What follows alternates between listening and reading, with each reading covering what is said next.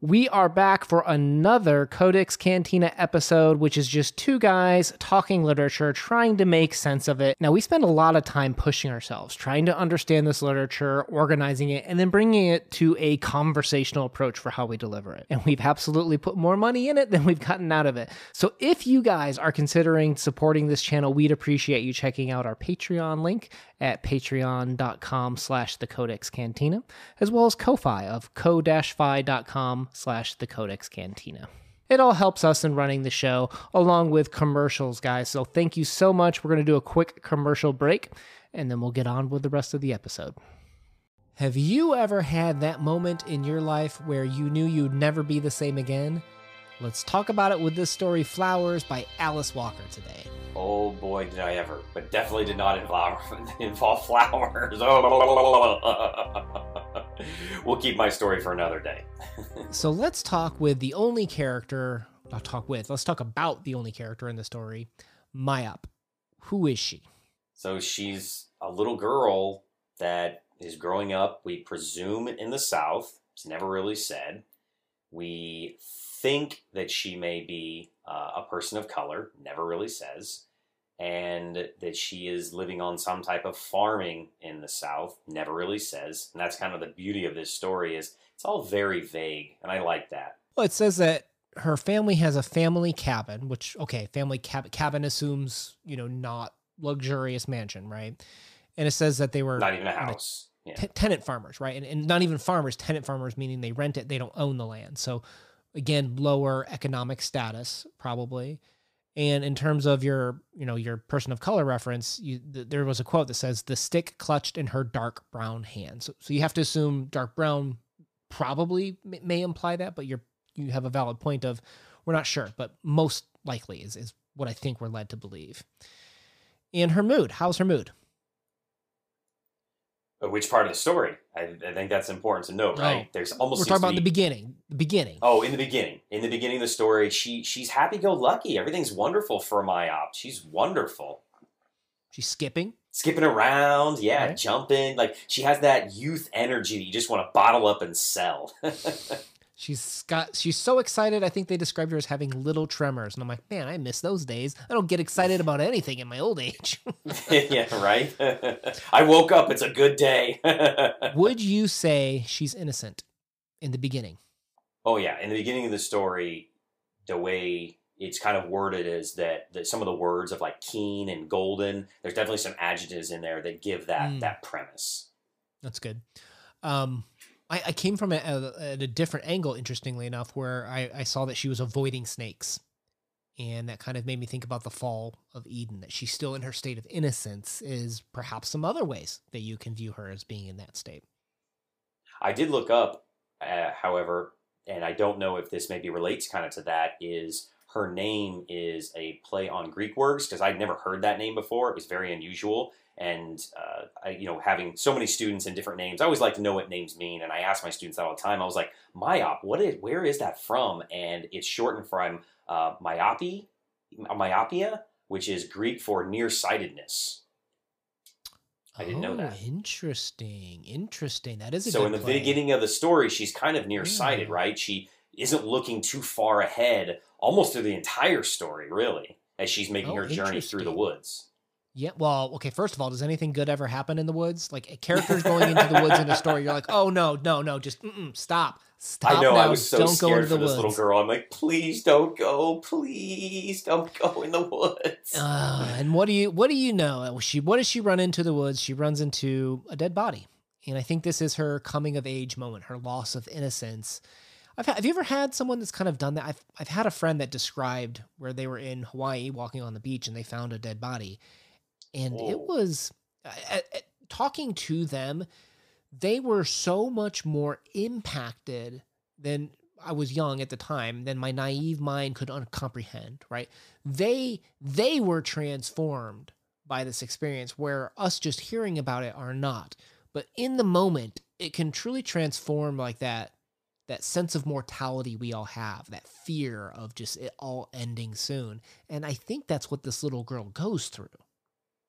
Yeah, we well we see that transmission, we see that transfer, and right when it happens, you see that change in the language, right? Where there's a strangeness to the air and it's gloomy around the body. But even in the very first thing, because I think that Myop is nearsighted, she's she's more curious than she is afraid of this body until kind of the aha moment of the story, right? Well, the aha moment is is the death was enough. Mm, I don't but think then so. we see the it was enough to be a coming of age moment for sure for some people. Okay, yes, for some people, yes, agreed, agreed. But, But, but I think the death the, is elevated in this story to murder. And then you find, you know, like the noose, and you see that the noose transforms the murder into a form of of racism, of discrimination, of of ultimate hate in a sense. Yeah, well, I think that that makes it more personal for Myop because we're led to believe, again, never says straight out, that she, you know, might be a person of color in the South. And when she sees the noose, that that is a representation of that this individual might have been hung um, because of the broken teeth and the way like the jaw is and everything. That yeah, he he might have been lynched. Uh, you know, during this time period. So I think and that's what makes it so personal and, and takes it almost to that, you know, existential crisis level of change for Myop. Yeah. Now, for her, I, I did take her as African American, most likely. And I think this noose is what kind of would solidify that for sure. Because now there's a chance, right? Depending on everybody gets impacted by these moments differently. You know, we're trying to look in through her eyes, and it could be one of those situations where now.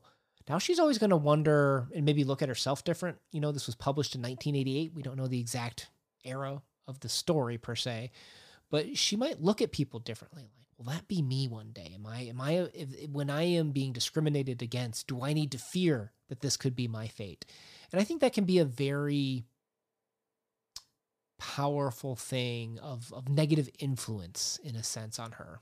This is the point in the story when, yes, I wholeheartedly agree that she was happy with the first half, and now she realizes that she can't be so carefree in life because she doesn't know the extent to what violence might be bestowed upon her. Yeah. now we do have some international viewers for us it's worth pointing out like what does the noose represent there were times in the south where there were hangings of of racial discrimination of hatred of racism extreme racism where white individuals just for the fact that somebody was a different color. Yeah, not no crime was committed. Just you are a color, you are going to be killed, and and and and the hanging was the way to kind of put fear into the people of of the South in in Right. America. Yeah. Right. And now and now this little girl might have some of that fear creeping into her life of could this happen to me in a sense, right? Scars, yeah. I mean, this is that truly scarring thing, and that's why I don't think just the dead body is the the the in so huge of an influence. It's that noose that really cements it for me, at least. No, no, for sure, for sure. And what does she see? What's the one flower that she saw? You saw you thought I wouldn't come up with flower analysis here. What's the I know. Take us to a more positive place, saw? please. Yeah. She sees a pink rose, which A represents beautiful like, pink rose. beautiful pink rose, which represents gen- gentle, sweet femininity. So this is meant to be kind of her coming of age moment as she reaches down to free herself, I believe is the exact quote from the text. So then we come to the final line, and the summer was over. What does that mean? That her innocence is gone. However, just because something ends doesn't mean there isn't a new beginning. And I like that it ends with her having the the, the pink rose, and that out of the ugliness of death, something beautiful did come, and she will take both of those things with her. The death and that beauty can come out of death. Yeah. Frayed, rotted, bleached, and frazzled, barely there, but spinning restlessly in the breeze. Myop laid down her flowers. Very powerful ending with this little girl putting down her childhood fantasies, her her her belief, and maybe facing the world for the first time is is kind of what I think we're meant to believe here. So definitely a very concise but but very emotionally necessary story, I think, for some people to read. there's a lot crammed in in just 500 plus words and i think that it's a, a nice little tale that you know some people might be able to relate to as they have a lot of them see themselves in this story Right. And well, and even if you don't see yourself, it could be a good window into a life that you haven't lived, right? Like you and I, we don't know what that fear is like. We can only imagine. So, literature is a great way for us to kind of get that and try to experience empathy where maybe we weren't weren't looking to experience that before. Because for me, when when I read this, the, the, the body was enough.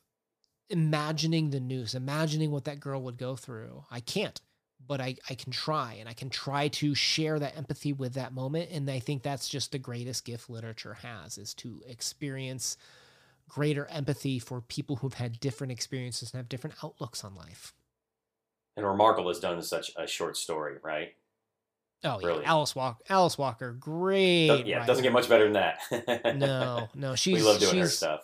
We, we did the everyday use. We, we got a playlist down below if you want to see our other talks by her. But we'll be doing the Color Purple, which I don't know if you know that, but that's a really famous novel written by Alice Walker that we'll be kind of breaking down and didn't, discussing. We'll see what that looks like. Did, not they make a, a, movie about that that was pretty famous too?